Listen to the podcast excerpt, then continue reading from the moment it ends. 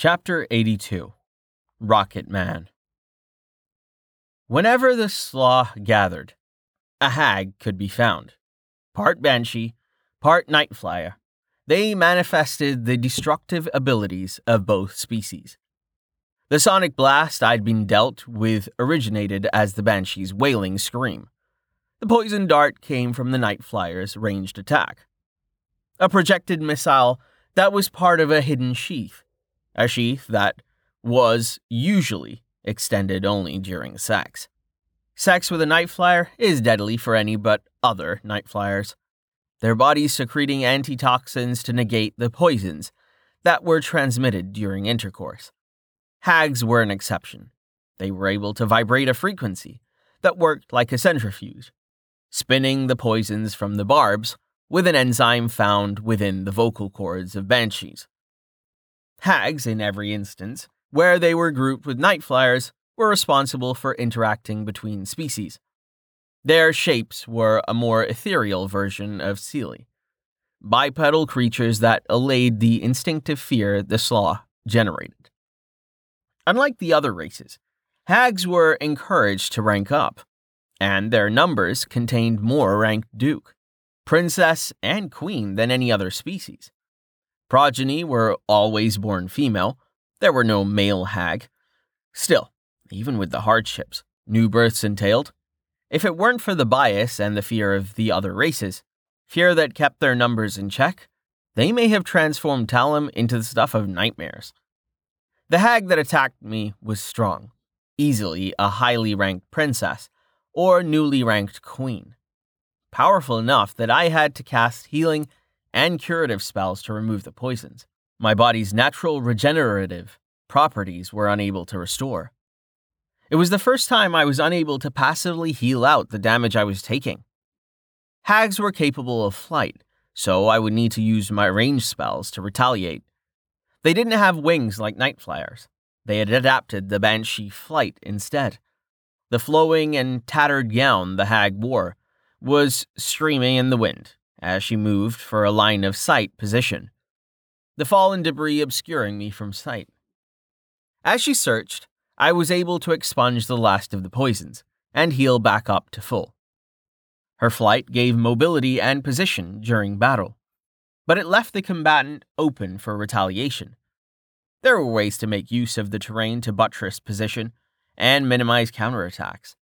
But this hag had attacked while I was in a garden, with not much to be used to affect line of sight. As I stood, I realized the hag was not alone. She represented the Unseelie faction. But the portal that was closing after disgorging a dozen ranked Duke Seelie had me reassessing this battle. I thought the Slaw that had attacked did so because of location and opportunity, but that didn't appear to be the case. The portal showed that the Hag was part of a quick reaction combat team that the Seelie and Unseelie jointly fielded. It explained so much about why no one had claimed this land before now. Those that had tried were targeted and killed before they could become too powerful.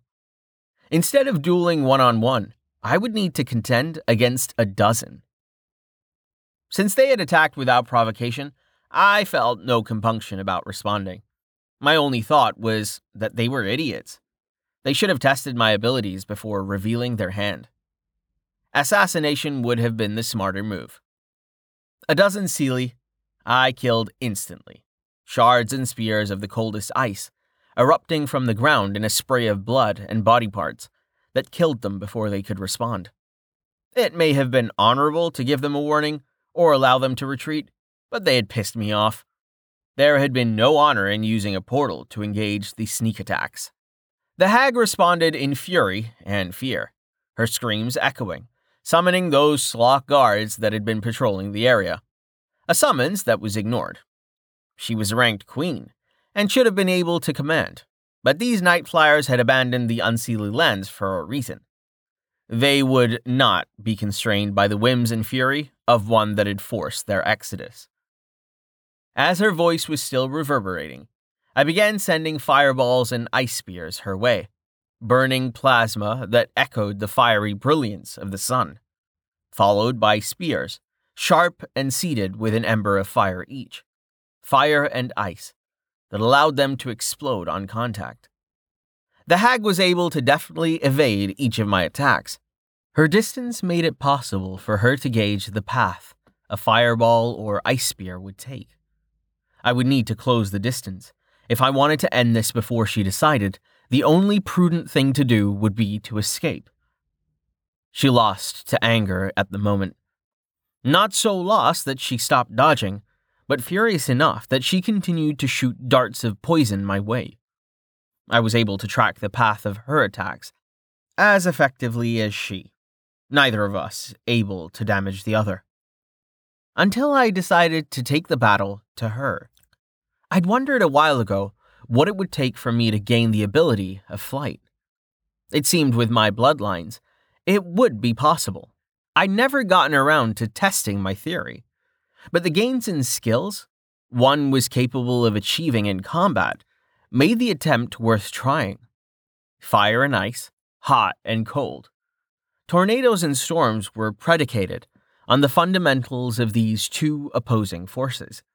When moist, hot air came into contact with dry, cold air to create the instability required for funnels to form.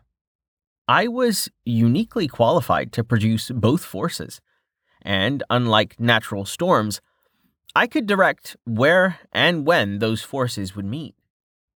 Channeling both forces, I used my magic to set a focal point, a gathering nexus that allowed the forces to be contained to a singularity. A point that I could open like a spigot and direct the tumultuous winds that were produced.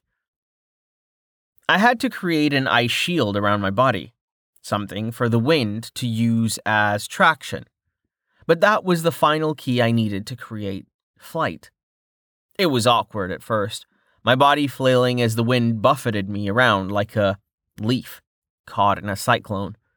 But eventually I learned the trick of it, locking my muscles in place using the ice shield to control direction. The hag was as surprised as I was delighted when I blasted off. The battle was forgotten as I soared across the firmament.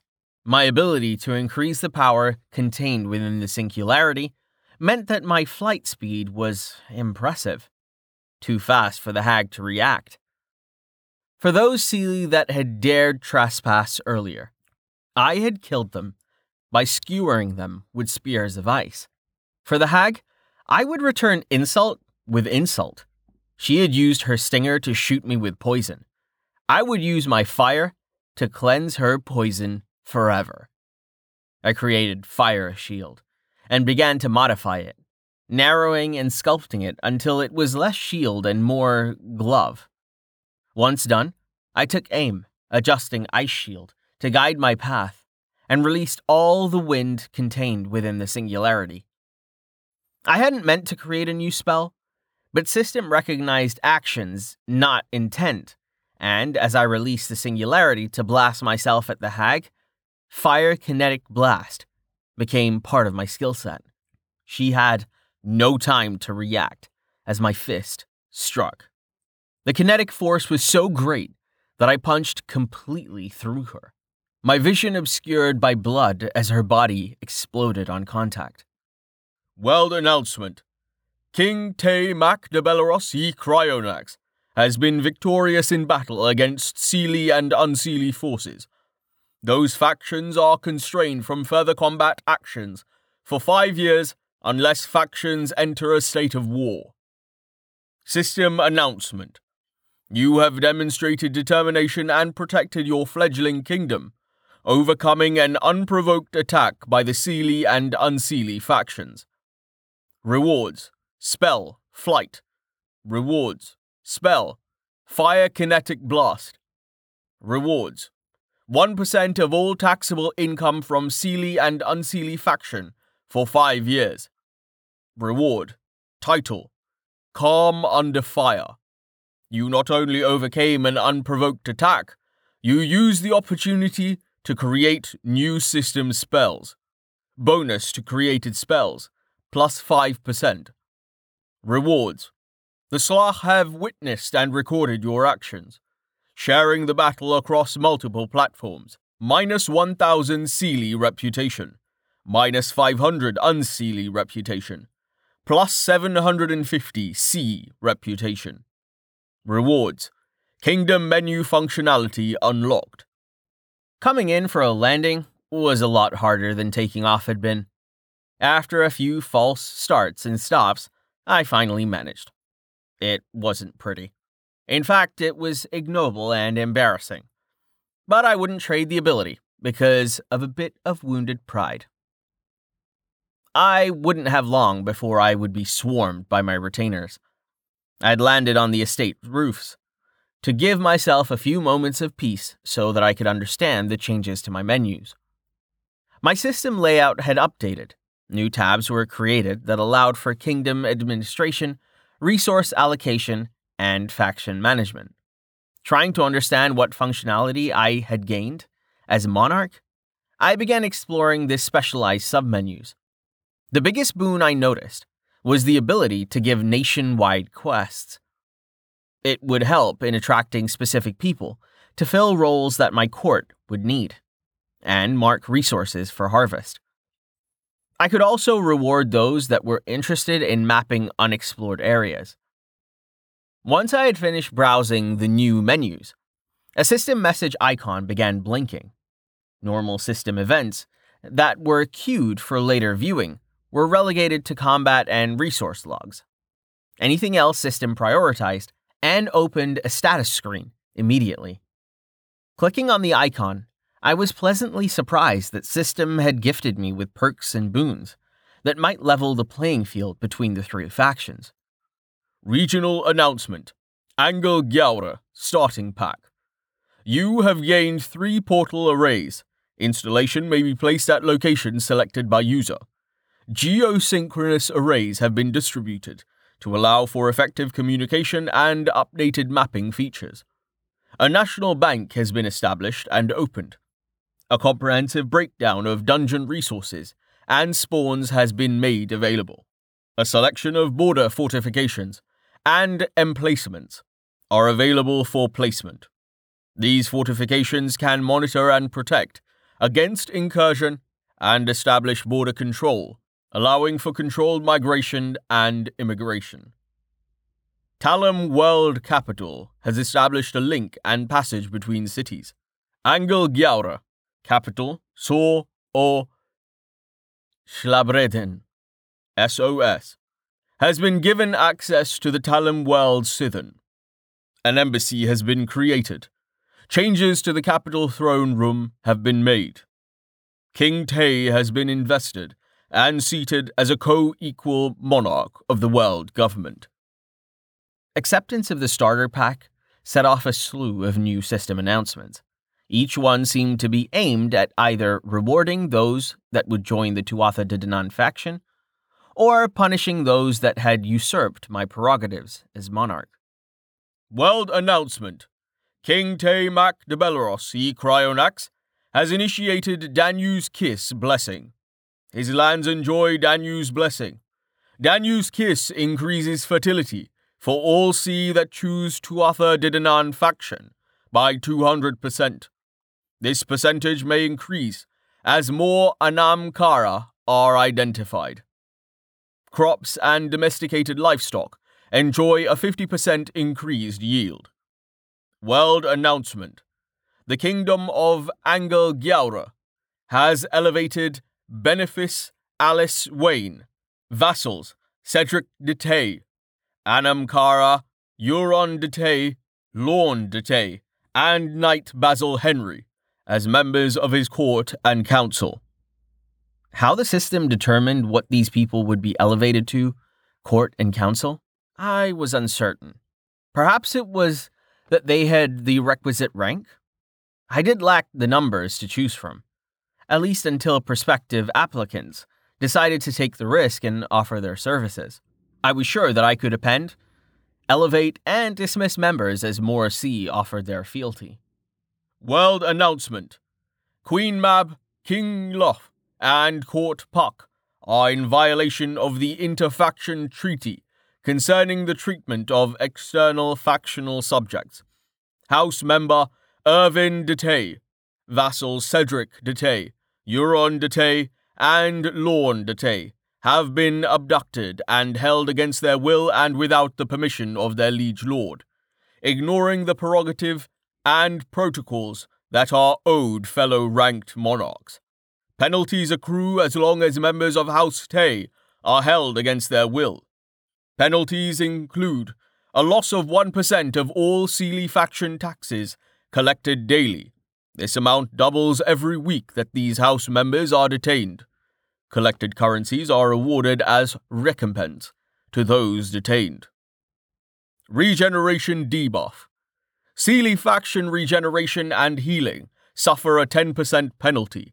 This debuff is effective until House members are restored to their liege lord. While this was satisfying, and if not for the fact that Irvin was being tortured, I might have allowed their captivity to continue until the Seelie faction was bankrupt. I had no intention of not acting sooner. A day was too long to leave things as they were, let alone weeks. Once the last system message was broadcast, new prompts required my attention. I prioritized them, selecting three to deal with immediately. The first was the decision on where to deploy the three portals I had been awarded. The second was the layout and build of the Cithern. And the final was a list of ranked that were willing to accept my conditions to swear fealty and change faction. I played with my status screen, attempting a display of treasury and faction members to display in real time. Two numbers that were enabled to display at all times. Fiddling with the layout a bit, I managed to get what I was hoping for. It was the only HUD feature I toggled to always show. 12,284,653 gold. 89,487,384 faction. Those that had chosen to become members of Tuatha De Danann faction had begun increasing exponentially after the announcement about fertility gains for all C. I thought it likely that perk would do more to attract a slew of converts than anything I could offer. The continuing hardship of reproduction for Seelie and Unseelie had become problematic. If things continued as they were, extinction was a real concern. The chance to give birth, to once again have children to cherish, was an enticement that would be hard to ignore. And, if more Anam were found, and formed the ritual to bond, then the potential buff could be the salvation for two people. Once I had finished reading the final note, I decided to wait before acting. Jumping off the roof, I was greeted by only a few people. Brianna, Basil, we need to move our people to Sorash Labrainhain, I said, glancing at the destruction that the recent battle had caused. Cognizant of the fact that the people who were watching my actions were being cautious about entering the garden space. Basil, do we own this estate or have we leased it? I asked. We negotiated a five year lease with an option to renew, he reminded me. I want most of our people at the capital, I directed. Choose a skeleton staff to stay here as caretakers until I decide if there is a reason to keep the property. Have repairs completed as soon as possible. Everything else needs to be packed up and ready to take up residence in our new home, I said, activating the MAI mapping feature. I found SOAR easily. The capital is here, I explained, sharing the location about 300 miles north of Delar, a trip that we can make in half a day without pushing it. I will ride ahead with Aspen Pine and the Duchess while you and Brianna organize the migration. I wanted to be on site before I started making changes to structure, placing the capital portal, and experimenting with expanding the Cithern's functionality so that it could exist not only under Hill, but as an expansive city that could connect to the harbor I had envisioned. Your Majesty, Gil protested. Is it wise to travel without any guards? You have become a larger target to more people than just the Seelie monarchy. He was right. But I didn't want to waste time. I intended to have Mila running full out. My hindbrain had been warning me that those that were held in captivity may be in even greater danger now that system messages had been broadcast. The system made no mention of what would happen if my people were dead, especially if the Seelie manipulated events so that their death was delayed until they stepped on Angel Yaura soil. Perhaps not, but I will risk it. And Basil, I said, remembering the events from earlier. Inform Duke Adowin of Thom's death. Let him decide how or what to tell Squire Leon.